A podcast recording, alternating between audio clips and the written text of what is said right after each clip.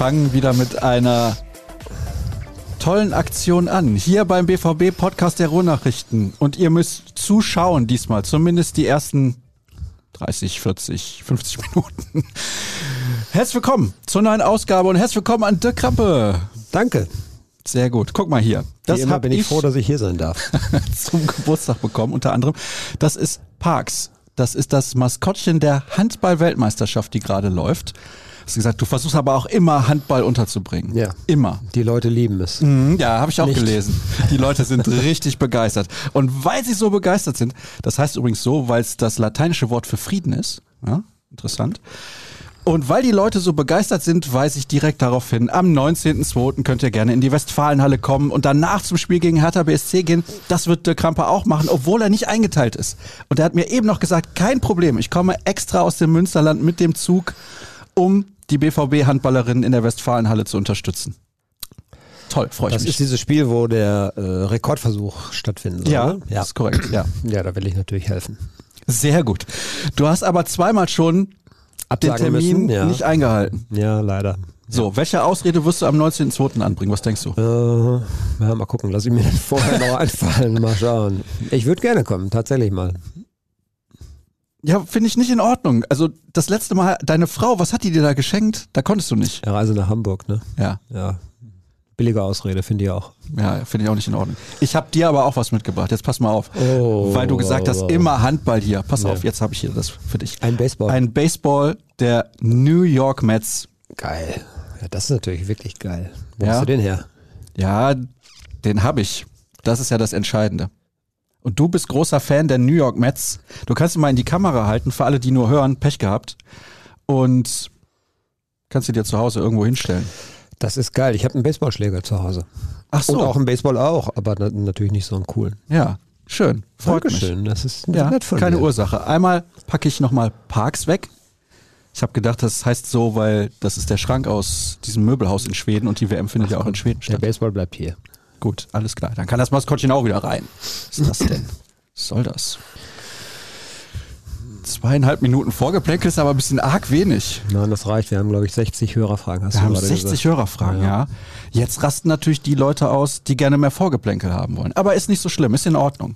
Kannst Beim nächsten Mal jedem recht machen. Das Nächste ist so. Woche ist keine englische Woche, ausnahmsweise. Und dann können wir da ein bisschen über dies und das und jenes sprechen. Ist auch in Ordnung. Wow zweimal ein ganz enges Höschen. Ja, schon fällt er, fällt er um. Oh nein! Oh nein. Wegen der Formulierung? Ja, wahrscheinlich. Ja. Ja, also, weißt du, war das eine Frage?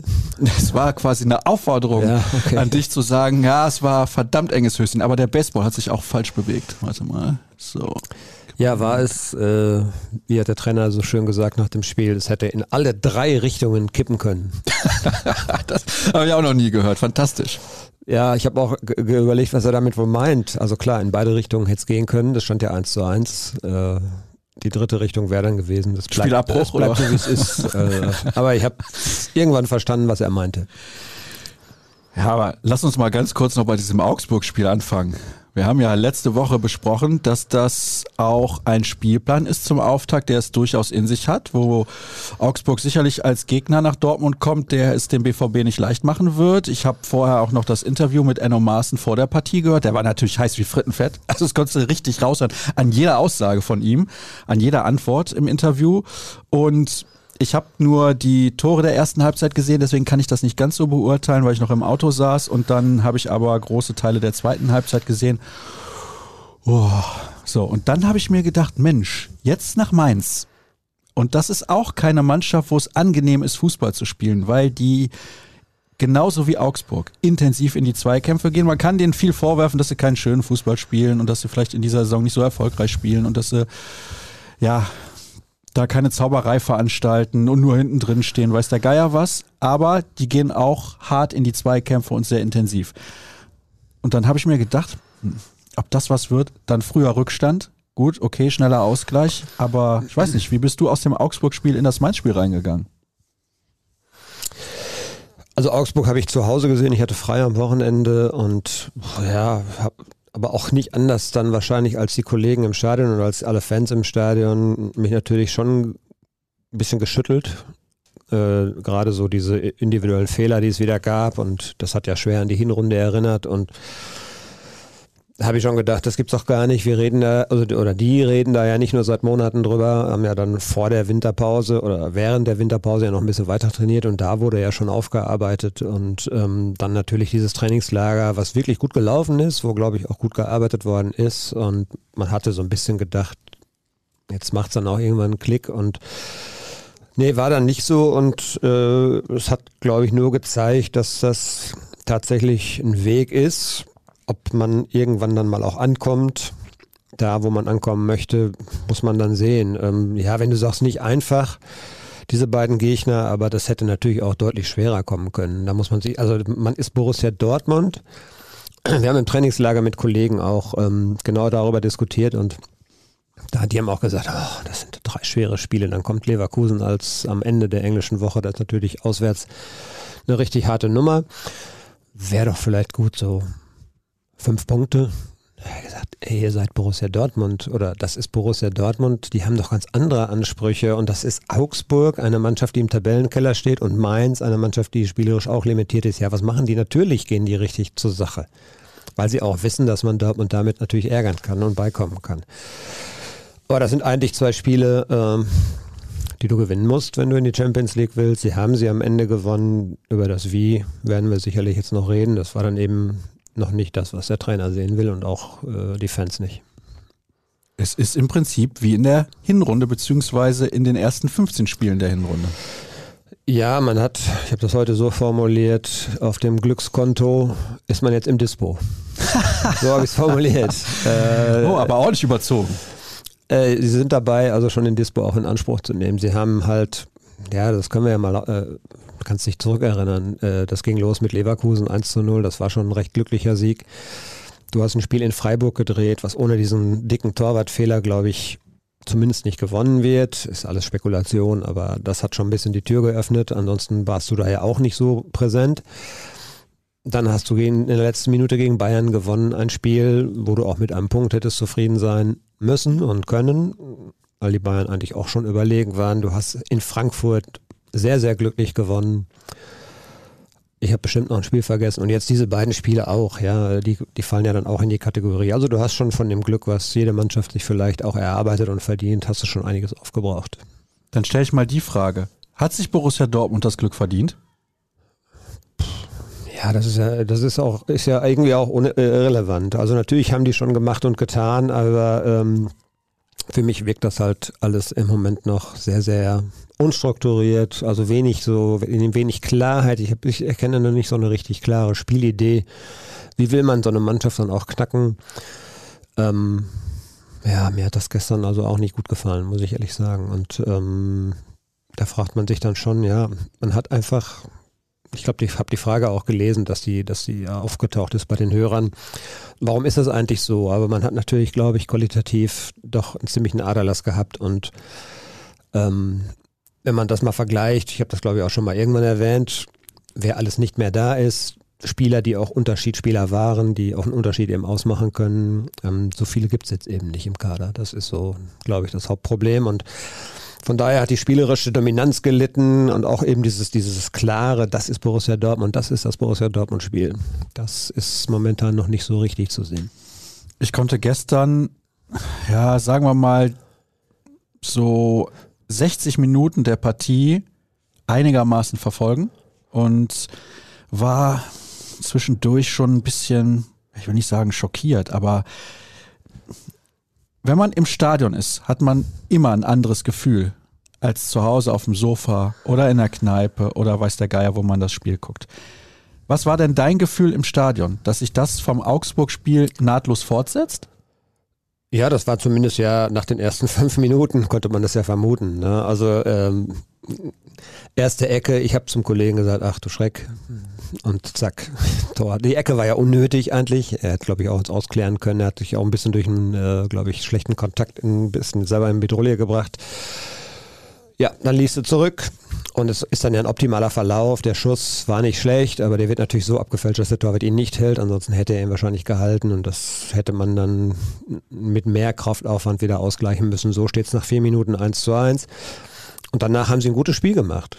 Aber eben nur, und das hat Terzic auch bemängelt, es ist eben dass diese Achterbahnfahrt innerhalb eines Spiels, die permanent zu erkennen ist schlechte Phase, gute Phase, katastrophale Phase. Sie haben dann bis zur Pause eigentlich Mainz total kontrolliert, ohne selbst überaus gefährlich zu werden. Es gab zwei, eine Halbchance von Adiemi, den er übers Tor schaufelt, äh, die Riesenchance von Mokoko, den muss er einfach machen. Hätte normalerweise auch ein Spieler seiner, ja, der ist ja ein Torjäger, ne? also normalerweise hätte er ihn vielleicht gemacht. Und es steht 1-1, aber du hast das Spiel im, im Griff. Und dann kannst du ja die Uhr danach stellen, dass danach, nach der Pause, diese, ja, diese, diese äh, Struktur verloren geht, diese Klarheit verloren geht, auch dieses, dieses unbedingte Ausstrahlen, ich bestimme hier das Spiel und ich entscheide am Ende, wer gewinnt. Das ist ja wieder vollkommen verloren gegangen. Und Mainz ist immer stärker aufgekommen. Du hast direkt noch vor dem 2-1 ja eine Riesenchance auch für Mainz gehabt. Ein guter Konter, den sie ausgespielt haben. Und das ist so das Unerklärliche, dass, die, dass es der Mannschaft eben nicht gelingt, mal konstant ein gewisses Level zu halten. Man muss nicht immer Top-Fußball spielen, aber von einer Mannschaft, die unter die ersten vier in der Bundesliga kommen will, kann man, glaube ich, erwarten, dass ein höheres Gesamtlevel einfach durchgängig erreicht werden kann. Und das schaffen sie nicht. Ich überlege jetzt, ob wir schon weiterspringen zu den Hörerfragen und dann in die Tiefe gehen oder ob es am Ende nicht so ist, dass wir nochmal kurz über diese beiden Spiele sprechen, weil du hast jetzt gesagt, man hatte es dann in Mainz einigermaßen im Griff und das lief auch in einem gewissen Zeitraum ganz gut und man hat das Spiel dann auch kontrolliert und dann kam wieder diese unerklärliche Phase. Aber ist die Phase nicht eigentlich dann doch erklärlich, weil du eben ja auch gesagt hast, diese Unterschiedsspieler sind nicht mehr da, die Qualität im Kader ist nicht mehr so hoch.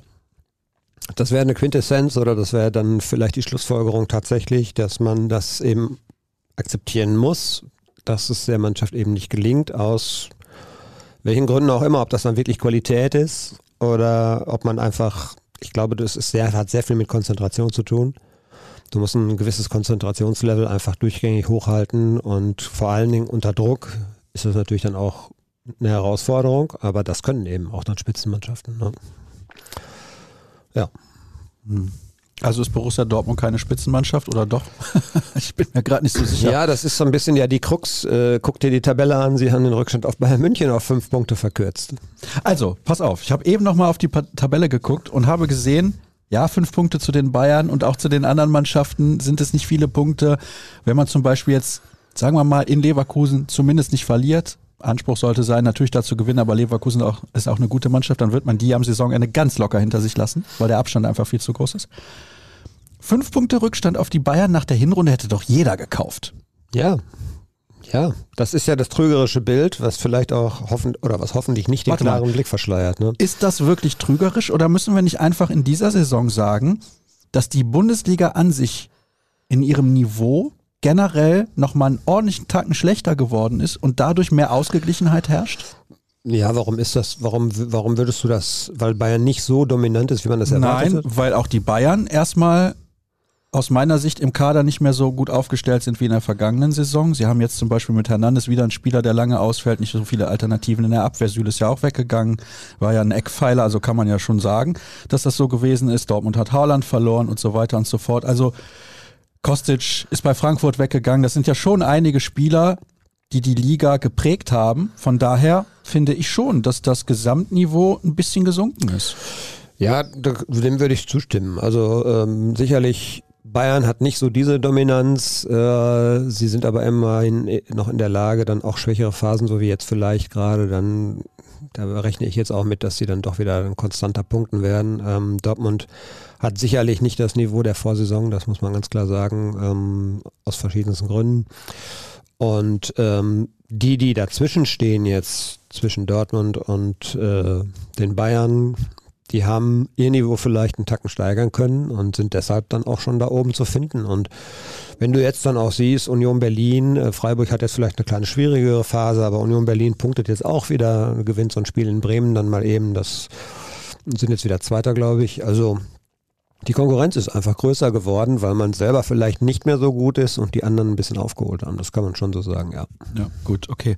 Sollen wir nach einer guten Viertelstunde mit den Hörerfragen anfangen? Weil wir haben so viele bekommen. Ja, das ist wirklich Wahnsinn. Aber es war mir irgendwie klar. Letzte Woche hielt es sich noch einigermaßen in Grenzen. Dann geht's los mit einer englischen Woche und die Leute sind im Prinzip kaum zu bremsen. Das ist tatsächlich auch einigermaßen gerechtfertigt und jetzt pass auf, sind Malen und Adiemi auf den Außen die legitimen Nachfolger von Jan-Derek Sörensen und Darren Buckley. Den finde ich überragend, muss ich wirklich sagen. Ja, das Thema wird uns wahrscheinlich tatsächlich bis zum Saisonende begleiten und ähm, ich habe auch so ein bisschen die Hoffnung verloren jetzt mittlerweile. Also Adeyemi hat gestern zumindest mal so ansatzweise äh, gezeigt, dass er auch gewillt ist, da ein bisschen was dran zu ändern an seinem Status. Er, der Trainer hat das sehr, sehr gelobt und in den Vordergrund gerückt, so von wegen, er hat die, die, den Gegner müde gelaufen. Das ist dann auch wichtig und wenn du, wenn du in der Schlussphase dann solche Leute von der Bank bringen kannst wie Rainer und Bino Gittens, dann ähm, profitieren die vielleicht dann auch davon, dass vorher die, die anderen Spieler, die dort gespielt haben, viel gearbeitet haben. Das ist alles richtig, aber äh, was ich bei Adiemi weiterhin eben nicht sehe, ist erstens mal, dass er einigermaßen mit dem Kopf Fußball spielt. Er rennt dann doch schon oft mit dem Kopf durch die Wand so und ist ziemlich eindimensional. Und er hat natürlich eine gravierende Zweikampfschwäche und äh, eine körperliche Schwäche, sich gegen richtig robuste Verteidiger auch durchzusetzen. Das ist echt ein Problem. Der arbeitet mit nach hinten und versucht viel und man sieht in Ansätzen auch, der ist technisch gut, alles gut. Aber wir reden halt auch bei, auf beiden Flügeln über 30 Millionen Investitionen. Das haben wir ja schon mal, glaube ich, thematisiert, äh, dass dafür eben zu wenig zurückkommt. Und beim Malen auf der anderen Seite er spielt auf der linken Seite mit seinem starken rechten Fuß. Umgekehrt ist es bei Adeyemi, also die Positionierung dieser beiden Spieler wäre wär so ein Thema, über das man vielleicht auch mal diskutieren müsste. Wir haben ja schon mal darüber gesprochen, dass es beide eigentlich keine reinen Außenstürmer sind, und dann spielen sie beide auch noch auf ihrem, auf, auf der Position, mit, wo sie mit ihrem schwachen Fuß sozusagen den Weg zur Grundlinie suchen müssen. Ja, wie einst Arjen Robben. Trauen sie sich nicht, aber der, ja gut, Arjen Robben ist Weltklasse, das ist eben der Unterschied. Man wusste ganz genau, irgendwann zieht er nach innen, aber du wusstest nie wann und ob wirklich. Und der war dann trotzdem gut genug, um auch mit seinem schwachen Rechten ab und zu nochmal eine Flanke zu bringen. Und ich glaube, dass die Außen in Dortmund ein bisschen zu leicht ausrechenbar sind. Beim Mal hast du es gestern gesehen, der ist, glaube ich, zehnmal nach innen gezogen. Es ist immer das gleiche Muster. Der traut sich halt nicht mit seinem rechten Fuß nach links oder nach außen zu gehen, um dann mit links flanken zu müssen, weil er wahrscheinlich kein Zutrauen hat in seinen linken Fuß. Umgekehrt ist es bei Adeyemi genau das Gleiche und ähm, darauf stellen sich Verteidiger natürlich ein. Adeyemi hat ja auch in Salz, Salzburg nicht rechter Außenstürmer gespielt. Ja, das ist so die Frage, die man sich mal stellen muss. Warum, warum spielen die dann auf den Positionen? Mhm. Können wir den Trainer mal fragen. Ja, und hier wird auch gefragt, jetzt muss ich noch mal suchen, wo war es denn? Das war, warum wurde Edin Terzic, ah, nicht gefragt. Warum wird auf der PK nach dem Spiel Edin Terzic nicht gefragt? Warum bei Ecken gegen uns Adeyemi vor dem ersten Pfosten steht? Letzte Saison war das Erling Haaland, der aufgrund der Größe und seiner Kopfballfähigkeiten viele Ecken entschärfen konnte. Adeyemi kann es nicht. Ist jetzt ein Detail, äh, also erstens, ja, kann ich nicht zu sagen, weil ich nicht in der Pressekonferenz war gestern, äh, war der Kollege. Ähm, kann man sicherlich thematisieren, aber Haaland ist auch eben, oder es, ist, es gibt ja keinen vergleichbaren Haaland. Wenn man Mokoko dahin stellen würde, der ist auch nicht viel größer als Adeyemi, glaube ich. Ähm, dann hätte man vielleicht, ja, wer ist richtig groß? Emre Can oder so da vorne hinstellen müssen, der hat aber wahrscheinlich eine andere Aufgabe. Ist schwierig, aber ist ein, ist ein Thema, ja. Vor allen Dingen, weil viele Profis ja nicht in der Lage sind, über den ersten Verteidiger hinweg eine Ecke zu schlagen. Grüßt du da gerade jemanden? Das, das, sehe ich ja, das, das sehe ich durch die Bank. Also das ist nicht nur ein Dortmunder Problem. Ja, ja, Dortmund hat seine Standards so. deutlich verbessert, das muss man mal ganz klar sagen. Also das ist schon, äh, nicht, dass wir hier nur kritisieren, das ist schon auffällig. Mhm. Merkst du, wo genau bei den Ecken, defensiv, offensiv? Die Ecken kommen ein bisschen besser und auch wie Spieler dann hingehen. Ähm, die, die schießen auch jetzt Standardtore und ähm, ja, doch, also ich finde schon, das, das ist ein Fortschritt erkennbar. Mhm. Auch diese Variante, die zum 2-1 führt, das ist genau, genau natürlich irgendwie so eine Geschichte gewesen, die hat Terzic auch darauf hingewiesen, dass man eben eine Kopfballverlängerung im Zentrum, dann rutscht der Ball an den langen Pfosten, da muss dann einer stehen. Und Rainer stand jetzt diesmal da und äh, da fällt das 2 zu 1. Also das ist schon auffällig, dass, da, dass das zumindest trainiert worden ist. Ne? Wirklich völlig wertfreie Frage. Was ist die Spielidee in Ballbesitz? Gegen den Ball sieht man das Bemühen zu pressen, was oft nicht richtig funktioniert. Aber was ist die Spielidee mit Ball? Tja, kann ich nicht beantworten. Ich sehe sie auch nicht. Das ist tatsächlich eine Geschichte, das, das habe ich ja eben schon angeführt. Also mir wirkt das so ein bisschen zufällig, unkoordiniert. Ich, ich weiß es auch nicht. Also der Trainer hat sehr, sehr große Schwerpunkte auf äh, Torsicherung gelegt, schon auch in der Hinrunde oder vor der Hinrunde in der Vorbereitung, aufgrund eben der Vielzahl der Gegentore in der vergangenen Saison. Und dieses Thema hat er, glaube ich, dann einfach schleifen lassen, beziehungsweise er, er konnte es vielleicht auch nicht angehen, weil das andere vielleicht noch ein bisschen dringlicher war. Und ähm, so, jetzt war das dringlicher, man hat aber vier Tore in zwei Spielen gegen Augsburg und Mainz kassiert. Ja, man hat gegen Augsburg aber auch vier geschossen. Und gegen Mainz auch zwei geschossen. Also es ist ja schon so, dass noch Chancen rausspringen, aber ich weiß, was die Frage so ein bisschen bedeuten sollte. Äh, es ist doch ein deutlicher Unterschied vom spielerischen Niveau, als es noch tatsächlich vor zwei Jahren war. Aber das hängt auch mit den handelnden Personen zusammen. Also das hat auch mit individueller Qualität zu tun. Du hast eben schon über die Außen gesprochen und über Daniel Mahlen. Und deswegen interessant auch diese Frage. Ist euch mal aufgefallen, dass Mahlen nahezu immer das Falsche macht? Könnte er dribbeln, spielt er ab. Wenn ein Raum zu ist, dribbelt er. Da mangelnde Spielintelligenz so offensichtlich ist, warum hat man ihn verpflichtet? Was sind seine Stärken? Ja, Jetzt heute, stellen, heute stellen die Leser ja. oder Hörer dann auch schwierige Fragen. Ja, was soll Nein, sie stellen einfache Fragen. Was soll ich dazu sagen? Aber ja, der hat die halt Antworten der, tun uns ein bisschen leid. Der hat halt in der holländischen Liga gespielt. Und er spielt, ich glaube, darauf können wir uns nach anderthalb Jahren mal ganz locker einigen, einfach auf der falschen Position in Dortmund. Er ist eine hängende Spitze, genau wie Adeyemi eine hängende ja. Spitze ist. Also man hat eigentlich zwei Spieler, die, glaube ich, auf der Position ganz gut funktionieren könnten. Aber die Position gibt es in Dortmund nicht. Genau, und man hat noch diverse andere Spieler, für die das ja im Prinzip auch gilt. Also Torgan Hazard ist kein Außenspieler. Der zieht auch immer nur in die Mitte. Julian Brandt, wenn er außen gespielt hat, ist immer in die Mitte gezogen. Rainer, wenn er außen gespielt hat. Auch Rainer ist ein Zentrumsspieler. Borussia Dortmund hat einen Außenspieler im Kader. Jamie Bino Gittens. Ja. Ist ein bisschen wenig, wenn man so ein System spielt. Ja, da arbeiten sie ja auch dran. Also, dass sie welche verpflichten oder dass sie System ändern? Heute soll ja, also heute ist Donnerstag, wir zeichnen ja mittags auf, äh, gerade beim Medizincheck Julien Duranville. Mhm. Ich hoffe, ich spreche das richtig aus. Ja. Aber das sind natürlich, das ist ein Zukunftstransfer. Der Junge ist 16, wird glaube ich im Mai 17 und der ist Außenstürmer. Klar, da haben die das erkannt. Also, ja.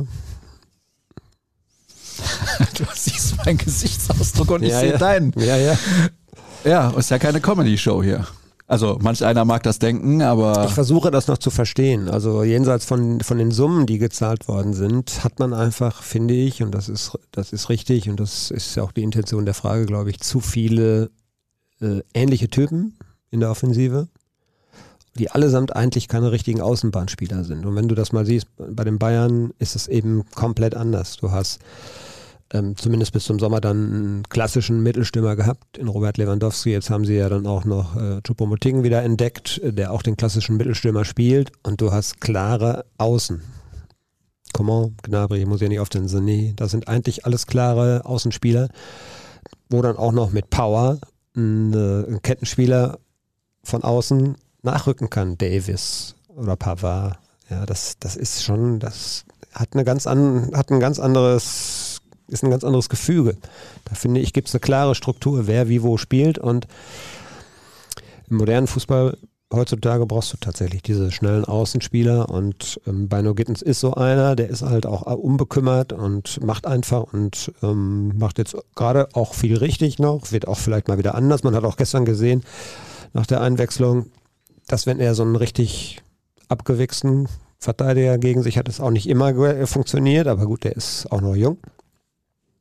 Und vielleicht ist, kommt dann im Sommer Knauf zurück, das weiß man nicht. Vielleicht wäre der so ein Typ, wobei der auch, glaube ich, eher so Dreier, Fünfer-Kette eigentlich aufgehoben ist, gut auf der, ja, auf, auf der auch, Seite. Ja. Also äh, die Suche nach solchen Spielern, das ist wie mit den Außenverteidigern. Das ist nicht einfach. Die, wollen, die will auch jeder haben, solche Spieler. Ja, also, wenn du gerade schon von Außenverteidigern sprichst, wie hat dir denn Julian Reasson gefallen in den ersten beiden Spielen?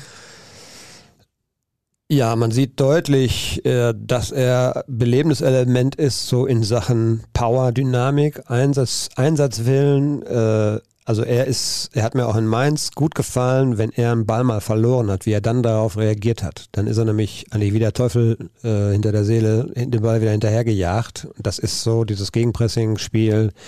Da ist er gut, er bringt eine gewisse Dynamik eben über die Seite mit. Ähm, ja, er hat so ein paar Probleme gehabt, noch so im Stellungsspiel. Manche Pässe waren so ein bisschen auch unsauber. Also es war jetzt nicht alles Gold, was glänzte. Du hast auch gesehen beim, bei dem Gegentor eben, er äh, schießt den Ball ja dann zur Ecke und äh, ist dann in, verliert dann seinen Gegenspieler bei der Ecke äh, aus den Augen so ein bisschen. Das steht ein bisschen falsch. Also Licht und Schatten, aber zumindest sehe ich da mal, sehe ich da mal Potenzial. Also das, äh, das kann durchaus was werden. Er ist vor allem ja auch vielseitig. Er kann auch links spielen. Das ist natürlich auch nicht schlecht, wenn man überlegt, wie dünn es da beim BVB eben äh, aussieht. Gabriel fragt, hallo, habe nichts gesehen oder verfolgen können, was muss ich wissen? Ja, das haben wir in den ersten 15 Minuten, glaube ich, schon erklärt, wie es in den beiden Spielen gelaufen ist. War natürlich dann auch völlig wild in Augsburg, aber ich glaube, er bezieht sich dann nochmal ein bisschen konkreter auf das Spiel in Mainz. Gibt es Neuigkeiten auf der Abgabenseite, wird gefragt, und muss man sich nicht auch mal mit Lindström beschäftigen? Reus wird nicht jünger. Das ist ein, äh, das ist auf jeden Fall ein Thema. Also ich gehe immer noch davon aus, dass man sich mit Reus auch einigen wird. Ähm, ja, ich weiß gar nicht, ein Jahr, zwei Jahre. Ich könnte mir fast vorstellen, zwei Jahre. Das ist auch eine lange Zeit, aber natürlich muss man langfristig gucken, wie man, ähm, wie man ihn auch ersetzt. Vor allen Dingen hat er ja, äh, das fällt ja jetzt auch schon wieder auf. Er ist jetzt schon wieder bei den ersten beiden Spielen nicht dabei gewesen der kommt ja dann im, im Saisonverlauf, wenn es gut läuft, vielleicht auf 60, 70 Prozent der möglichen Einsätze. Und das ist natürlich eine Sache, die man auch einplanen muss, wenn man mit so einem Spieler äh, einen Kaderplatz sozusagen besetzt. Das ist dann nüchternes, nüchternes äh, Kalkül und wie man das plant über die Zukunft. Aber so ein Spieler wie Lindström, natürlich würde mich das nicht wundern, wenn Borussia Dortmund ja, auch solche Spieler noch ein Auge wirft. Und ähm, mit der langfristigen Nachfolge von Reus muss man sich auf jeden Fall beschäftigen, klar. Ja, wir haben noch Julian Brandt hier. Ja, aber den brauchst du zusätzlich. Achso, den brauchen wir noch extra. Ja, du brauchst ja nicht, du brauchst, der kann ja keine 50 Spiele machen. Und Rainer? Rainer ist auch noch da. Also du kannst aber auch, wenn, wenn du siehst, wie jetzt aktuell gerade gespielt wird, brauchst du vielleicht ja zwei, die im Zentrum spielen. Mhm. Ne? Jetzt pass auf. Hallo, ihr Podcast-Giganten. Danke für eure hervorragende Arbeit. Ich möchte allerdings keine Trainerdiskussion anfangen, wobei ich fragen will, was ist unter Edin besser geworden? Ich finde, er kann sein Feuer und seine Leidenschaft nicht auf die Mannschaft übertragen. Julia fragt, sozusagen ohne Trainer gewonnen, wer soll es nach Edin richten? Der nächste Hörer schreibt, dann kommt Nuri. Ja, das wundert mich jetzt ein bisschen. Äh, klar haben wir die Diskussion ja auch schon eben ein bisschen auch geführt, so von wegen Weiterentwicklung dieser Mannschaft, klare Spielidee, das sind natürlich alles Punkte, ähm, wo man auch sagen kann, ja, da müsste vielleicht von, von Terzic ein bisschen mehr kommen oder das würden wir jetzt auch mal erwarten, dass er da, dass dieses Thema anpackt. Ähm, am Ende landen wir aber dann vor allen Dingen immer, und das finde ich auch äh, richtiger, bei den, bei den Spielern, bei der Mannschaft. Du musst gucken, mit welchem Material du arbeitest und wer dir auch zur Verfügung steht. Wir haben, ohne das als Entschuldigung herhalten zu, äh, oder äh, akzeptieren zu wollen, aber wir haben natürlich gesehen, dass massive Verletzungsprobleme die Qualität dieser Mannschaft sofort nach unten drücken. Und jetzt hast du gerade den umgekehrten Fall und eigentlich müsste dieser Effekt ähm, der müsste sich auch relativ schnell einstellen, dass du mehr Qualität im Training hast, dass du dann auch äh, von der, mehr Alternativen von der Bank bringen kannst. Das hat jetzt schon zweimal super funktioniert und dass insgesamt das Niveau dann höher wird. Das sollte eigentlich äh, auch noch irgendwann mal erkennbar sein. Aber er muss, äh, also klar, er ist auch noch jung, ja, es ist seine erste Cheftrainerposition. Ne? Stelle. Ja, und nur weil das in der einen Halbserie so gut funktioniert hat am Ende auch, wo er noch zwei ja, hervorragende ja Unterschiedsspieler hatte, heißt das nicht, dass das jetzt auch einfach hat alles funktioniert. Das ist ja auch nicht durchgängig, das darf man nicht vergessen. Erinnere dich an diese Heimspielniederlage gegen Frankfurt, nach der alle die Champions League ja, Ich glaube, 2-5 hat man da verloren, ne? Und dann gewinnt er die letzten acht Spiele. Ne? Davor war die Bilanz allenfalls Mittelmaß. Ja, tatsächlich so. Jetzt pass auf, was haben wir dann noch? Was ist dran an den Gerüchten um Kamada? Kommt er im Sommer dann ablösefrei und kehrt Knauf zurück oder wo liegt die Schmerzgrenze für einen Verkauf? Ah, ausgerechnet Grüße aus Frankfurt. Ja, ich habe mich so ein bisschen, also Terzic hat uns ja so ein bisschen belächelt, als wir vor dem Auswärtsspiel in Frankfurt das Thema Knauf, ähm, ich habe die Frage, glaube ich, sogar selber gestellt, äh, so nach dem Motto, warum fragst du? Ähm, das ist doch klar, der Leihvertrag läuft aus, das ist ein Spieler von uns und wir planen mit dem. Das war seine Aussage, äh, nicht wörtlich vielleicht, aber so sinngemäß. Und äh, er hat das gar nicht verstanden, aber das ist natürlich auch so ein bisschen Kalkül. Also ich blicke noch nicht so richtig durch, ob der BVB wirklich auf Teufel komm raus äh, mit diesem Spieler auch weiterarbeiten möchte oder ob es tatsächlich eine Schmerzgrenze gibt. Ähm, ich glaube, wenn man eine zweistellige Millionensumme an Ablöse bekommen könnte, würde man sich das überlegen, ob man den nicht gehen lässt. Also du meinst, bei 10 Millionen fängt die Schmerzgrenze an, ja, vielleicht 15? Ja, plus Boni, ne? irgendwie macht man das ja heutzutage so. Also ich könnte es mir schon vorstellen. Kamada äh, jetzt noch nicht viel von gehört. Auch ein Spieler, den sie sicherlich, also ich glaube, die strecken ihre Fühler gerade in alle Richtungen aus, die gehen. Und äh, sie wissen natürlich auch, dass sie auf vielen Positionen durchaus noch weiter Bedarf haben. Dieser Umbruch äh, hat ja gerade mal angefangen. Und du musst auch vielleicht auf dem Weg dahin erkennen, dass einige Sachen, die du schon angepackt hast, nicht vielleicht funktionieren und dann dich nochmal wieder neu orientieren. Also es ja, würde mich auch nicht wundern, wenn dann so ein Malen im Sommer zum Beispiel zur Disposition stünde. Ne? Ja, das glaube ich auch. Also wenn man für den 20 Millionen bekommt, würde man wahrscheinlich sagen, vielen Dank. Hat man zwar ein dickes Minusgeschäft gemacht, aber im Endeffekt ist man eventuell froh, dass man ihn losgeworden ist. Bei Kamada gefällt mir im Übrigen, der ist sehr fleißig, technisch gut und spielintelligent.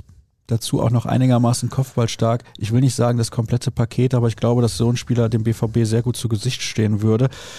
Ja, Knauf, glaube ich, dass die Eintracht wahrscheinlich, sie verdienen jetzt auch ein paar Millionchen in der Champions League, versuchen wird, den auf jeden Fall zu halten. Das kann ich mir schon vorstellen. Das macht ja auch keinen Sinn, äh, wenn er hat sich ja auch so ein bisschen kryptisch geäußert. Natürlich ist das auch äh, Kalkül, äh, weil er noch nicht ganz genau weiß, wohin die Reise geht. Vielleicht.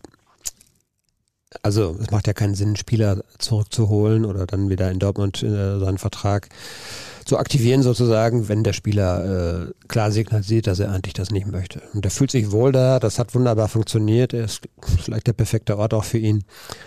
Und dann muss man sich ja auch die Frage stellen, wie oft spielt der BVB Dreier, Fünfer Kette. Ähm, das wäre, glaube ich, so eine ideale taktische Ausrichtung für Knauf. Das spielen sie ja eigentlich nicht. Ne? Und ob er ein Außenverteidiger in einer Viererkette ist, möchte ich mal bezweifeln. Und ein Flügelstürmer in dem 4-1-4-1, 4-2-3-1, wie auch immer, auch schwierig. Jetzt pass auf, das ist eine interessante Aussage. In beiden Spielen gab es klare Verbesserungen zu erkennen. Fehlt bei manchen Fans der Sachverstand oder der Wille, dies zu akzeptieren? Ja. Ich habe ich hab gewisse Sachen gesehen, ja, das hat auch Terzic betont. Es gibt gewisse, gewisse Dinge, die schon sichtbar sind. Er hat das ja einen langfristigen Prozess genannt. Ähm, ich habe Standards angesprochen, ist schon durchaus erkennbar, dass sie da ein bisschen wacher sind und Sie haben zumindest jetzt in Mainz auch äh, es geschafft, tatsächlich ohne diese groben, groben Schnitzer auszukommen. Es gab mal einen, so einen Harakiri-Pass von äh, Emre Can, den hat er aber in jedem Spiel, den kalkuliert man ja eigentlich schon fast mit ein, wenn er, wenn er tatsächlich auf dem Platz steht. Ja, müssen wir bei Schlotterbeck jetzt leider auch tun, ne? Ja, aber der ging gestern. Also tut mir leid.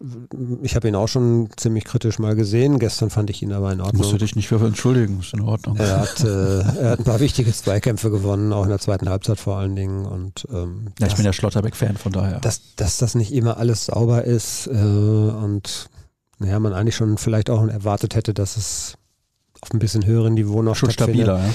Aber er, also ich glaube schon, dass der Sprung natürlich dann auch, äh, man erinnert sich früher an Ginter und ich weiß nicht, äh, Philipp zum Beispiel, die auch alle aus Freiburg gekommen sind. Das ist schon von da nach Dortmund ist schon mal eine andere Hausnummer. Ja, das glaube ich auch. Dem einen oder anderen würde es vielleicht gut tun, von Freiburg erstmal zu so einem Verein zu gehen wie Leverkusen oder Frankfurt.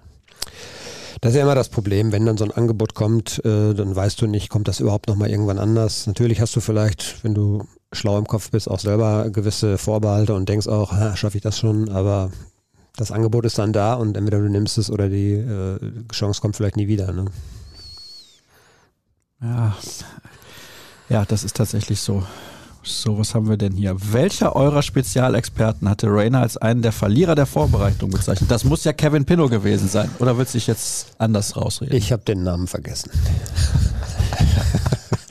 Ja, wir haben auf der Rückfahrt, ich habe ich hab, ich hab gestern noch so ein bisschen, also er ist auf der Rückfahrt gefahren und ähm, ich habe so ein bisschen schon mal geblättert in den Fragen und ich habe ihn gefragt, aber kannst du dich noch erinnern, wer das bei uns gemacht hat? Da würde ich aber jetzt äh, ihm auf jeden Fall zur Seite stehen, denn äh, in der Vorbereitung war nicht ersichtlich, dass das so laufen könnte mit Rainer. Das muss man ganz klar sagen. Die Körpersprache, die war ziemlich bedenklich in Mabea und ähm, da, dass er da so schnell jetzt rausgekommen ist, finde ich super, weil er natürlich auch ein gutes Potenzial hat. Ähm, aber der war natürlich aufgrund der Tatsache, dass es einen offensiven Kampf um die Positionen gab und er eindeutig hinten dran war, war er sozusagen einer der Verlierer der Vorbereitung. Ne? Er hat aber das Beste daraus gemacht. Das ist eigentlich, besser geht's ja kaum. Das Tor gegen Augsburg war geil. Das Tor gegen Augsburg war geil. Da siehst du halt auch, was für eine Technik er hat und so. Und ähm, ja, da wird, das wird ihm auch richtig helfen, glaube ich. Ich hoffe, er kann das abschütteln. Er hat gestern ein bisschen was dazu gesagt, zu diesem ganzen Theater da mit dem Nationaltrainer und seiner Rolle da bei der WM und so weiter, dass er das jetzt auch hinter sich lassen möchte. Und ähm, da werden solche Tore natürlich auch helfen. Ja, kurz dazu. Ich glaube, der Vertrag von Greg Berhalter als Trainer der USA läuft gerade aus. Ist Brian McBride, der Teammanager, ich sag mal, der Olli Bierhoff der Amerikaner, der ist schon weg. Also es könnte da Veränderungen geben. Ist vielleicht selber dann auch gar nicht so schlecht. Ja, also das war ja schon ein unfassbares Theater da. Ein bisschen lächerlich. Kleine Soap Opera. Ja. Gut. Was haben wir denn? Hier noch an Fragen, also jede Menge. Frage an die beiden Journalisten, ihr berichtet ja Tag und Nacht über den BVB und seid so nah an der Mannschaft dran wie kein anderer. Seid ihr auch Fan des BVB oder schlägt das Herz für einen anderen Verein? Dirk, was sagst du? ich weiß es ja, ich denke, es ist besser, wenn wir es nicht öffentlich machen. Ich kann die Frage anders beantworten. Ich habe tatsächlich als Kind in BVB-Bettwäsche geschlafen. Jetzt wirklich? Ja. ja. Nee, das war bei mir nicht der Fall. Ich habe äh, aber, also meine Leidenschaft gehörte immer schon Preußen Münster. Mhm. Das äh, war früher, das ist aus der räumlichen Nähe auch bedingt. Ich habe den jungen Jürgen Klopp in Münster mal äh, einem Pokalspiel mit Mainz ein sehr wichtiges Tor schießen sehen. Preußen Münster, das finde ich schade, dass die nicht so, sagen wir mal, in der zweiten Liga unterwegs ja, sind. Ja, das ist auch so ein Traditionsverein und ich habe ja lange Jahre in Münster gearbeitet und ähm, diese vergeblichen Versuche da hochzukommen, die haben sehr, sehr viel Geld gekostet. Da ist auch nicht viel richtig gemacht worden oder nicht alles richtig gemacht Geld worden. Geld verbrannt? Ja, das kann man schon, glaube ich, auch so sagen. Dass, ja, ja. Also die sind jetzt auf einem guten Weg, zumindest wieder Drittliga nächste Saison zu spielen. Ja, ne? ist das so? Ja, ja, die führen die Regionalliga doch deutlich an und ähm, das sollte klappen. Ja, steigt ja, ja. denn diese Saison der erste direkt auf, weil das ist ja mal so, mal so. Ja, ja, glaube ja? schon. Ja, okay. Ja, und Bundesliga-Fußball, ich habe äh, einen Vater gehabt, der leidenschaftlicher Fan dieses anderen Ruhrgebietsvereins war, ja, aber Bochum, das ist eine Mannschaft, die, da finde genau. ich, die, die kann man ruhig mal unterstützen und ins Stadion gehen. Weißt du, was in Bochum übrigens der Fall ist? Da gibt es ja im Medienbereich gibt's nur Currywurst. Ja. Aber die ist richtig gut. Ja, und damit ist das doch, das ist doch alles erreicht. Also was will man mehr? Ne? Ich war übrigens jetzt tatsächlich ja sehr lange nicht im Medienbereich im Westfalenstadion. Hat sich da essenstechnisch ein bisschen was getan. Florian Gröger hat mal durchblicken lassen, dass er nicht mehr ganz so zufrieden ist. Das ist natürlich schlecht, ne? Ja, weil er ist der Maßstab. ja, er ist der Maßstab. Äh, ich habe jetzt, wann habe ich mein letztes Heimspiel gesehen? Ich habe schon äh, mich gefragt, was ich verbrochen habe. Ich mache sehr, sehr viele Auswärtsspiele jetzt auch immer in der restlichen Saison jetzt noch äh, daheim bin selten. Aber ich habe, ich finde es, es gab so Raps und so. Das war ganz, das war ganz okay. Oh. Also, ja, ja. Ja. Da muss ja jetzt jeder Verein im Prinzip auch darauf achten, dass es was Vegetarisches und, und Veganes am gab's besten auch noch gibt. Ja, ja, gab's auch. Oh. Mhm, gab's auch. Ja, und ich war mit meinen, äh, um das nochmal auszuführen, ich war früher relativ häufig tatsächlich hier äh, im Stadion in Dortmund weil einfach ähm, das eine Zeit war, wo der BVB noch nicht ausverkaufte Häuser hatte äh, und man kam gut an Karten und das war einfach von uns auch logistisch gut zu erreichen und äh, da sind wir eigentlich öfter mal gerne so samstags hingefahren und dann noch ein bisschen in Dortmund in der Stadt geblieben. Wir reden von den 80ern? Ja. Mhm. Und ja, da ähm, kam man tatsächlich sehr leicht an Karten in Dortmund. Aber insgesamt die insgesamt auf jeden Fall ein Fable für äh, Ruhrgebietsfußball und ähm, äh, Bochum bin ich immer super gerne gewesen auch. Und, ja, Warst du mal in Wattenscheid im Stadion? Ja. Ja, ja. fand ich auch nicht schlecht. ja. Oh ja. Hm. Rot-Weiß Oberhausen. Da war ich, äh, das hat, die haben glaube ich mal irgendwann gegen Preußen gespielt, als ich äh, über Preußen berichtet habe, ja. Das sind die Vereine. Warst du noch mal im alten Wedau-Stadion? Ja, Ich leider nicht. Da habe ich eine super Begegnung gehabt mit Giovanni Trapattoni. äh, und zwar ist der, der, oder war die Pressekonferenz damals in dieser Turnhalle, die da irgendwie äh, angrenzend ist. Und ich stand eigentlich ziemlich verloren auf der Treppe und äh, auf einmal ging die Tür auf und Giovanni Trapattoni lief 30 Zentimeter an, an mir vorbei. Und das war schon, ja, man muss sagen, der hat eine Aura gehabt, der, der strahlt so richtig was aus. Ja, ne? das war tatsächlich so. das äh, so ein, ja, Gentleman so irgendwie, ne? Also das war schon interessant. Ja, ja. Der ist in Italien auch äußerst beliebt. Also, das muss man schon sagen. Ja, und ich habe gesehen, um das jetzt endlich abzuschließen, äh, die Frage, äh, dass ja viele auch jetzt äh, ein bisschen Mitleid haben, sogar mit Schalke 04. Ähm, Das ist das also- Schlimmste. Mitleid ist das Schlimmste. Ne? Ja, das ist für Schalke sicherlich das äh, Schlimmste, wenn die Dortmunder schon Mitleid mit ihnen haben, aber ähm, Die haben neun Punkte nach dem. ja, Also, sie ist- spielen auch unsäglich schlecht. Es ist wirklich ein Dra Also sie haben in Frankfurt das Spiel, habe ich auch äh, teilweise gesehen, haben sie eigentlich richtig gut gespielt für ihre Verhältnisse und kriegen dann aber wieder diese dummen Gegentore, da kannst du ja gar nicht gegen anschießen. Ne? Also, und ähm, ich stelle fest jetzt mittlerweile auch äh, bei Twitter oder so, dass viele Dortmund-Fans sagen, das ist ja unsäglich. Also man wünscht denen ja nichts Gutes, aber in der Liga bleiben wäre schon schön, weil ja, so ein Derby gegen Schalke ist halt was anderes als gegen ein Spiel gegen Reuter Fürth. Ne? Man muss denen quasi schon wünschen, dass sie in der Liga bleiben. Ich meine, das war jetzt vor zwei Jahren nicht groß anders. Jetzt sind sie reingekommen mit ein paar Erwartungen und dann ist es desolat. Und Hertha, Ja, aber Hertha vermisst doch niemand. Das ist ja der Punkt, das wollte ich gerade sagen. Und Hertha kann gerne absteigen. Nein, also Hauptstadtfußball ist natürlich auch schon cool irgendwie, aber Ja, äh, bei Union bei Berlin. Union, ja. Ja. Ja, da siehst du, dass an, an anderen Orten eben auch doch ganz schön viel falsch gemacht wird und ähm, viel Geld verbrannt wird. Es fehlen einem wieder die Worte zu einem solchen Spiel. Wie soll oder will der BVG, äh, nochmal, wie soll oder will der BVB gegen spielstarke Gegner bestehen? Das sehe ich zum Beispiel ganz anders. Ja, ich auch. Äh, ich auch. Das werden wir vielleicht dann am Sonntag tatsächlich, vielleicht wird der äh, Hörer dann auch eines Besseren belehrt oder wir dann auch. Ähm, natürlich muss man sich die Frage stellen, wenn man in Mainz und gegen Augsburg schon so schlecht spielt, wie will man dann in, in München bestehen, wie will man gegen Leverkusen bestehen? Aber das sind eben auch komplett andere Spiele. Ne? Also Leverkusen wird sicherlich am Sonntag äh, vor allen Dingen zu Hause äh, schon sehr offensiv auch auftreten und das ist eigentlich immer eine Geschichte, die Borussia Dortmund auch ähm, ganz gut zu Pass kommt. Ähm, bin sehr gespannt. Also ich glaube, es ist un unterbewusst tatsächlich auch so, dass du mit einer etwas anderen Spannung in so ein Spiel gehst. Da reden wir vielleicht von ein oder zwei Prozent, aber äh, das ist ja auch so eine Geschichte, die Terzic bemängelt hat. Dieser Glaube, es geht mit ein paar Prozent weniger, das äh, hat die Hinrunde dann ja gezeigt, dass es nicht funktioniert. Die hast du in solchen Spielen aber wahrscheinlich nicht, weil der Gegner einfach einen anderen Namen hat, weil es Kulisse ist und du weißt, es geht. Also das ist, glaube ich, sehr, sehr viel Psyche. Das glaube ich auch. Und diese ein oder zwei Prozent können am Ende einen Unterschied ausmachen. Das klingt jetzt so marginal, ist es aber Ist es nicht, ne? nicht. Nee, definitiv nicht. Jetzt pass auf, das finde ich auch sehr, sehr lustig. Ganz nach Trapattoni, was erlauben Adeyemi? Das gibt's doch nicht. Da haben wir, glaube ich, zum ersten Mal gefühlt in über 350 Ausgaben BVB-Podcast Giovanni Trapattoni erwähnt. Ich könnte mich nicht erinnern, dass wir es vorher schon mal gemacht hätten. Und dann kommt diese Frage.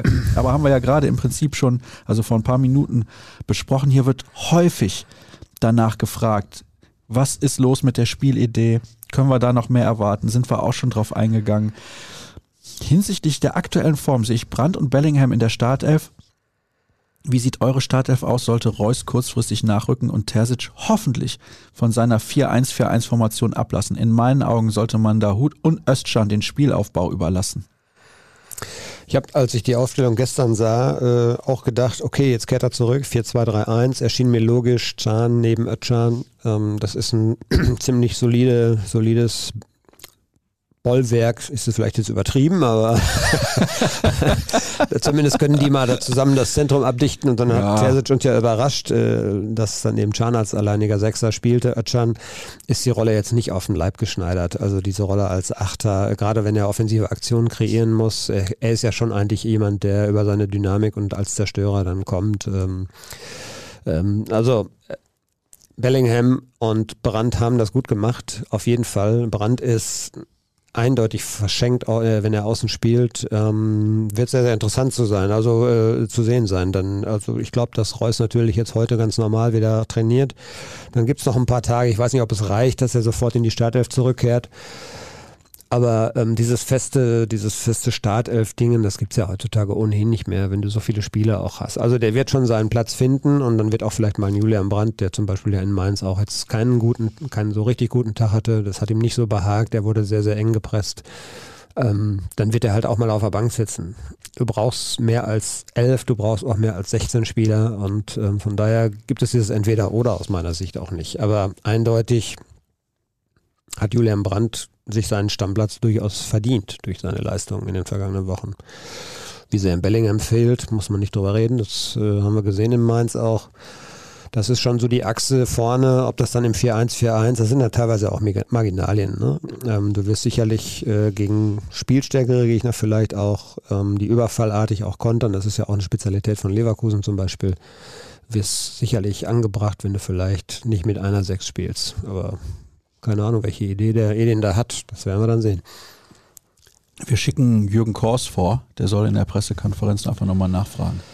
Der hat frei bis Samstag. Der fährt tatsächlich mit zum Spiel, aber der hat frei bis Samstag. Also der Kevin Pinno ist bei der Pressekonferenz morgen. Okay. Ich kann ihm das aber gerne sagen. Ja, wir schicken mal, den vor.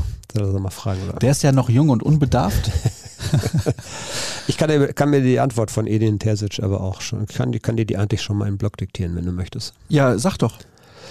Das ist sicherlich eine Option, die wir uns genau überlegen werden. Wir wissen, wie stark Leverkusen ist und ähm, wir haben verschiedene Varianten, wie wir da reagieren können und da müsst ihr euch überraschen lassen. Weißt du, was wir mal machen? Wir werden mal so eine Fake-Pressekonferenz ja. machen.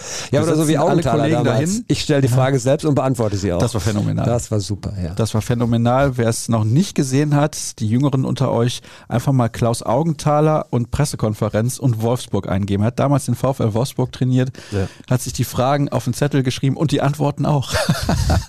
die PK hat 30 Sekunden gedauert, so um den Dreh und dann ist er wieder gegangen. Ja, das war sensationell. Aber er hat alles beantwortet, was gefragt wurde. ist keiner Frage ausgewichen. Fantastisch. Es geht hier um Sebastian Aller. Er hat ja den Ruf, seine Mitspieler besser aussehen zu lassen und allein seine Ausstrahlung, seine Ruhe, seine Übersicht zeigen sich direkt nach der Einwechslung. Das wird großartig. Frage, Warum hat man derzeit oft das Gefühl, die Taktik besteht darin, irgendwie durchzukommen, bis in der 60. Minute die echte erste Elf eingewechselt wird? Das finde ich auch phänomenal. Und dann gibt es noch eine Frage zu Aller. Ab wann rechnet ihr mit einem Startelf-Einsatz von ihm? Mit ihm haben wir jetzt schon viel mehr Optionen ohne Anlaufzeit, finde ich.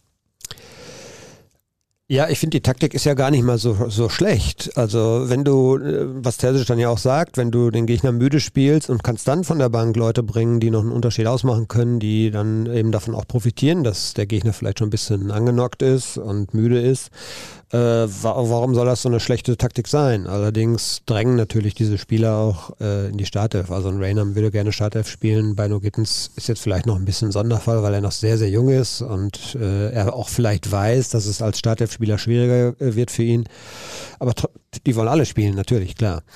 Und zu Haller kann ich so nur zustimmen. Ähm, es macht nicht nur was mit deiner eigenen Mannschaft, wenn du weißt, da vorne ist äh, einer, der zum Beispiel seinen Körper gut einsetzen kann und der, der physisch was darstellt, den du auch eben hoch anspielen kannst, ähm, der Bälle, Bälle festmachen kann.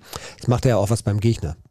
Ja, ne? und ähm, dann weißt du als, oder weißt du als Mainz eben, oh, da ist der Haller, dann müssen wir vielleicht einen Innenverteidiger und der andere Innenverteidiger muss auch noch ein Auge drauf haben und ähm, das macht schon was aus.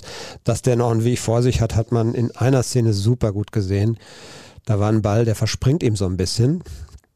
Ich weiß nicht, ob du die Szene in Erinnerung hast, denn du hast nicht alles gesehen. Nein. Also er wird irgendwie angespielt, äh, kommt dann relativ frei eigentlich äh, durch, hat aber einen relativ schlechten ersten Kontakt. Der Ball geht ein bisschen zu weit vorne und da fehlt natürlich noch richtig viel Dynamik.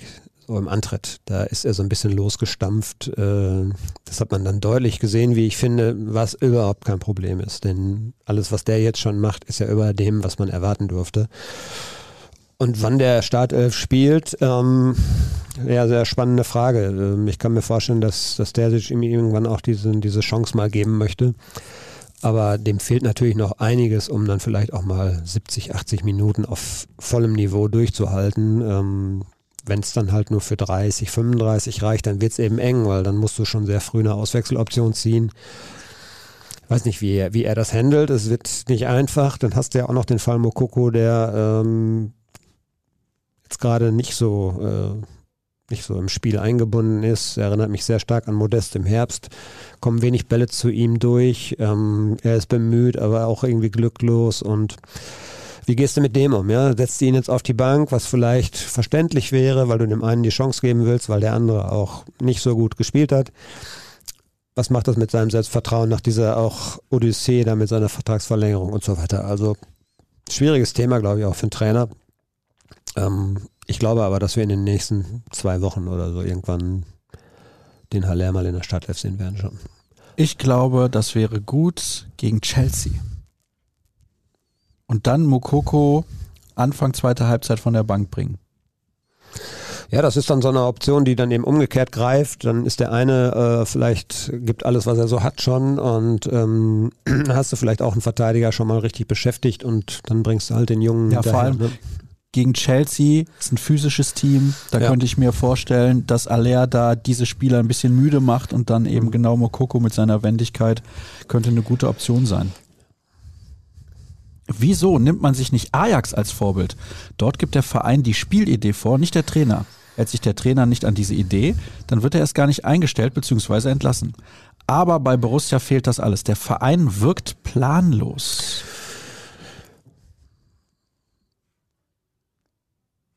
War da eine Frage? Ja, ich dachte, du sagst doch jetzt was zu. ja, wir haben es ja, haben wir ja schon äh, thematisiert. Also ja, ähm, ich glaube schon, dass es auch wichtig ist, äh, neben einer präferierten äh, Formation oder einer, einer Idee, die man gerne immer verfolgen möchte, dass man eben auch mal reagieren kann im Spiel, sprich auch mal andere taktische Varianten auszuprobieren. Ähm, aber dieses Thema Spielidee, dass das nicht so richtig ersichtlich ist, äh, das haben wir ja schon thematisiert. Interessante Bemerkung von Alexander. Mir fällt auf, dass bei vielen Spielern der erste Ballkontakt brutal unsauber ist und man damit immer wieder leichte Ballverluste hat. Gerade bei Schlotterbeck ist es total erschreckend. Konzentration oder fußballerische Klasse? Zustimmung auf jeden Fall. Ähm, ist mir auch aufgefallen. Ist, glaube ich, Konzentrationssache. Tatsächlich. Jetzt pass auf. Eine Frage, die mit Fußball nichts zu tun hat. Zuerst Müsli in die Schüssel und dann Milch oder umgekehrt? Erst Müsli. Ja, auf jeden Fall. Erst Müsli. Butter unter Nutella, nee, Entschuldigung. Butter unter die Schoko-Nougat-Creme oder nicht? Ich esse keine Schoko-Nougat-Creme. Butter unter die Leberwurst oder nicht? ja. ja. Kann man vergleichen, oder? Schmeckt ein bisschen anders, aber ja. kann man vergleichen. Sehr gut. Hier nochmal, Daniel Mahlen wirkt wie ein Fremdkörper im Spiel. Terzic und das Spielsystem. Nochmal Terzic und das Spielsystem. Die Spielanlage. Hallo ihr beiden, würdet ihr beziehungsweise ein Reporter von euch bei der nächsten Konferenz mal fragen, warum ein Rafael Guerrero spielt? Er stand mehr und wirkte ab, nee, winkte ab. Hm. Und winkte mehr ab als zu verteidigen. Ah, da ist ein Wort zu viel. Und er könnte mal was zum Thema Raffas Verhalten sagen. Ja. Das kann Dirk besser als ich. Ich bin ja ultra diszipliniert. Also es ist schon auffällig, er, äh, wir haben ihn auch wieder erwischt, wie er dann mal irgendwann auf dem rechten Flügel rumturnte. Ja, und da haben wir uns dann gefragt, das war dann direkt vor unserer Nase, da haben wir uns dann auch gefragt, äh, was, warum rennt der da jetzt wieder rum? Ähm, es ist ein Riesenthema, finde ich, sein Rückzugsverhalten, weil du über diese Seite, wenn du im Mittelfeld einen Ballverlust hast, oft die Flanke sehr weit offen ist. Und ähm, das, da ist er, er ist einfach kein sehr disziplinierter Außenverteidiger und dass er sich so ein bisschen abfällig, ja, ich habe auch ein paar, paar Gesten so bemerkt. Ähm, Ich weiß jetzt nicht, ob man da irgendwas draus schließen kann. Ja, wir wissen ja, der Vertrag läuft aus und ähm, alles, was wir wissen, wird auf keinen Fall verlängert. Also der wird sich im Sommer einen neuen Verein suchen müssen und Er wird ähm, einen finden. Natürlich wird er einen finden, ist ja auch äh, ein genialer Fußballer. Also der wird in in einer Mannschaft, wo er das ausleben kann und wo diese Disziplin, was äh, Verteidigungsverhalten, was äh, taktisches Stellungsspiel und so weiter, wo das nicht so stark von ihm verlangt wird vielleicht. Er spielt das ja in der Nationalmannschaft auch und da spielt das ja eigentlich sehr erfolgreich. Das haben die irgendwie anders gelöst. Müsste man mal taktisch aus, äh, äh, ausklamüsern, woran das nun wirklich liegt. Aber in Dortmund fällt halt schon sehr, sehr oft auf, dass äh, über die Seite dann auch Gefahr entstehen kann. Und ähm, da muss immer ein Innenverteidiger sehr früh rausrücken oder der Sechser muss aus dem Zentrum raus, um außen zu helfen. Und dann hast du da wieder ein Loch. Also ja, wir kennen alle, also als Fußballer ist er genial. Ich glaube, es gibt kaum einen, äh, vielleicht Marco Reus noch im Kader und auch Julian Brandt würde ich jetzt noch nennen, die so einen guten ersten Kontakt haben, so eine Weiterleitung, so eine instinktive Art genau zu sehen, wo muss der Ball jetzt hin oder wie spiele ich den jetzt. Ähm, da ist er schon außergewöhnlich gut. Aber Da ist er eigentlich Weltklasse. ja, da ist er, auch- das ist wirklich so, ja. Also ein guter Zocker irgendwie, aber Ich finde es ein bisschen schade, dass Ja. es dann so zu Ende geht. Er ist jetzt nicht erst seit letzter Saison. Nein, und er, äh, wenn, wenn das so stimmt, was man auch alles hört, äh, würde eigentlich gerne bleiben. Denn ähm, er hat ja seine Kinder, er ist ja schon sehr früh, hat glaube ich drei Kinder sogar, oder zwei oder drei auf jeden Fall, sehr früh Vater geworden und die Kinder sind jetzt in einem schulpflichtigen Alter. Die äh, hat es da mal erzählt, äh, Deutsch hat, haben die Kinder ihm beigebracht. Ja, weil die das über die Schule und so weiter lernen und die fühlen sich wohl in Dortmund. Und ähm, das wird, glaube ich, ja, dann schon mal wieder ein Schritt, irgendwo anders wieder hinzugehen. Und weißt du ja, wie das ist, wenn Kinder im Kindergarten sind und in der Schule, dann haben sie die ersten Freundschaften und dass sie das dann alles aufgeben müssen. Ja, das kann der Sebastian bei den Verhandlungen nochmal eiskalt ausnutzen und das Gehalt maximal drücken. Ja, ich weiß nicht, ob, äh, also so richtig offiziell hat es noch niemand gesagt, aber das, mein Gefühl sagt mir so ein bisschen, dass die schon da eine Veränderung haben wollen. Ähm, sie holen ja höchstwahrscheinlich Benzibaini. Sie haben Riasson, der auf der Seite auch spielen kann. Und, ähm, Ich sag's dir, Dirk, Benzibaini überzeugt mich nicht. Das ist Ich auch weiß, wieder ein ja. Spieler, der ist okay, aber damit hat sich's. Ja, aber wenn du einen, äh, aus, aus dem ganz obersten Regal kriegst du keinen. Ja, dann hole ich aber keinen Durchschnittsspieler. Was machst du denn dann? Holst du gar keinen? Und Dann lässt, lässt die Position unbesetzt, Versuche oder? ich, wenn ich davon überzeugt bin, dass Tom Rote der Spieler der Zukunft werden kann, vielleicht da noch ein bisschen mehr Spielzeit zu geben. Wenn du jetzt den Kopf so schüttelst, interpretiere ich das als bei Tom Rote reicht's nicht. Ja, noch nicht. Ob das irgendwann mal so sein wird, aber ich glaube. Aber guck äh, mal, Alaba hat auch mit 18 bei den Bayern gespielt und Davis hat auch mit 18 bei den Bayern gespielt. Ja, das ist ein unfairer Vergleich, Ja. ist in Ordnung, aber Dortmund ist ja eh nicht Bayern, deswegen, Ja, aber wann da willst du diese Spieler einbauen? da redest du wirklich von zwei Weltklasse-Spielern. ja, genau. Also aber Bellingham hat in Dortmund Ja. auch keine Anlaufzeit gebraucht, äh, obwohl er jung ist, weil er eben außergewöhnlich gut ist. Und das, da tust du jetzt auch Tom Rote vielleicht ein bisschen Unrecht. Aber Äh, glaubst du, auf Sicht ist Tom Rote schlechter als Benzibaini? Also er ist zumindest jetzt noch lange nicht so weit. Noch lange nicht so Noch weit. lange nicht so weit. Also die nächsten ein, zwei Jahre würde ich jetzt mal sagen, der Vergleich, würde der Vergleich noch hinken. Also ich habe nichts, liebe Leute, ich habe nichts gegen Benzibaini. Ja, also ich sag mal, körperliche ja, Präsenz, äh, auch so, äh, kann man das hier sagen, so ein bisschen Arschloch sein? Kann man das Ja, im Podcast sagen? das kann man ne? im Podcast sagen. Wir können es gerne nochmal wiederholen. Kannst du auch übersetzen. In andere Sprachen, oder?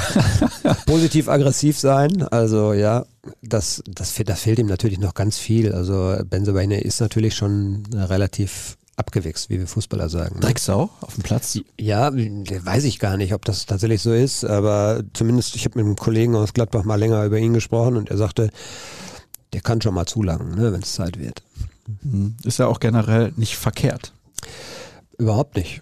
Es geht immer, es ist immer ein Durchsetzungskampf. Du musst dich immer behaupten, auf jedem Zentimeter Rasen geht es um eins gegen eins Duelle und äh, wer gewinnt, ich oder mein Gegenspieler.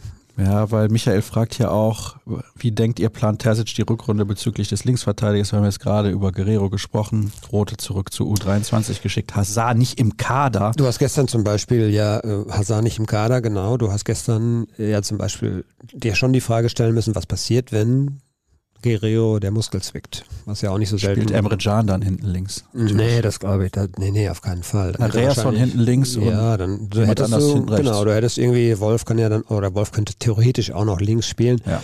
Sind aber alles jetzt nicht so die optimalen Alternativen. Ne? Wolfgang hat heute mal zwei Fragen. Wird Julien Duraville nur genannt oder ist er aktuell im engeren Fokus des BVB? Hast du ja eben schon was zugesagt. Und was macht eigentlich Florian Gröger? Aufgrund seiner musikalischen und kulinarischen Präferenzen nicht mehr dabei? Schade eigentlich. Hast du mal im Podcast Musik von ihm gespielt? Oder? Nein, nein, bist du des Wahnsinns? Ja, ja, das, das war. Auf gar keinen Fall. Aber lädst du ihn deshalb nicht mehr ein? Nein. Nein.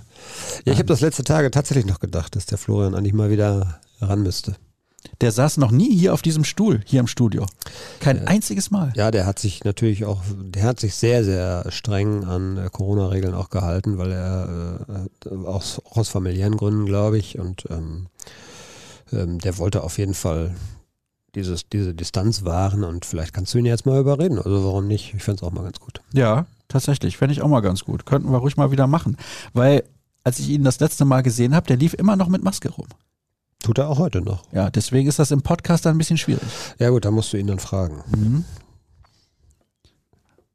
Bei uns herrscht halt eine unfassbare Nähe und Verbundenheit. Auf jeden Fall. Weiter geht's mit der nächsten Frage. Oh, die meisten Fragen sind mir viel zu negativ, wird hier geschrieben.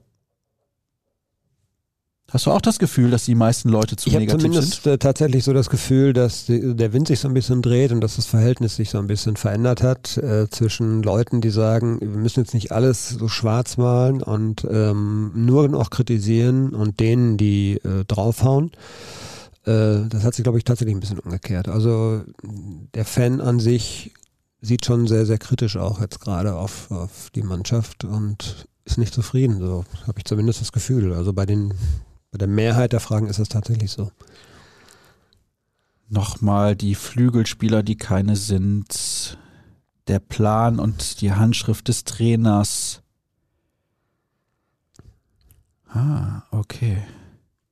Wie sieht der Stand bei Fresneda aus? Soll kommen, äh, wahrscheinlich aber erst im Sommer.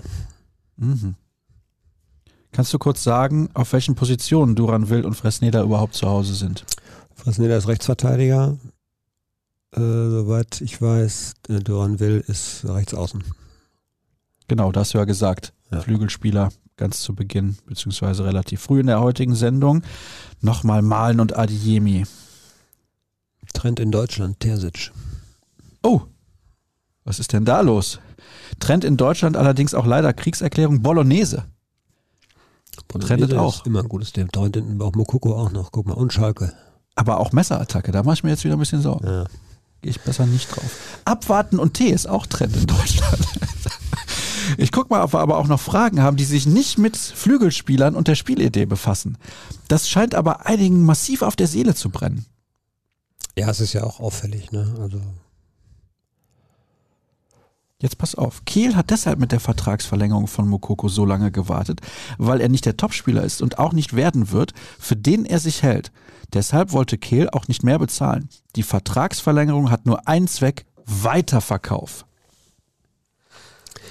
Sie sichert den Verein zumindest in dieser Richtung ab. Und auch wenn du jetzt siehst, dass äh, Duranville äh, 16 Jahre alt ist, wird im Mai, glaube ich, 17 und 8,5 Millionen Euro kostet, plus Bonizahlungen, die noch vielleicht dazukommen könnten, äh, werden das, glaube ich, geht das, glaube ich, sogar in die Richtung von 10, 11.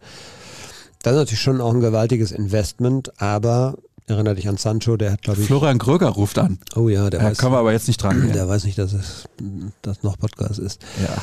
Ähm, Sancho hat auch, glaube ich, 7,5 gekostet und es hat funktioniert. Ja, ähm, Bellingham hat 20, glaube ich, gekostet und der wird jetzt wahrscheinlich der nächste Rekordtransfer werden. Also das ist natürlich auch ein für, für, für, für den BVB jetzt so eine Art Geschäftsmodell sozusagen.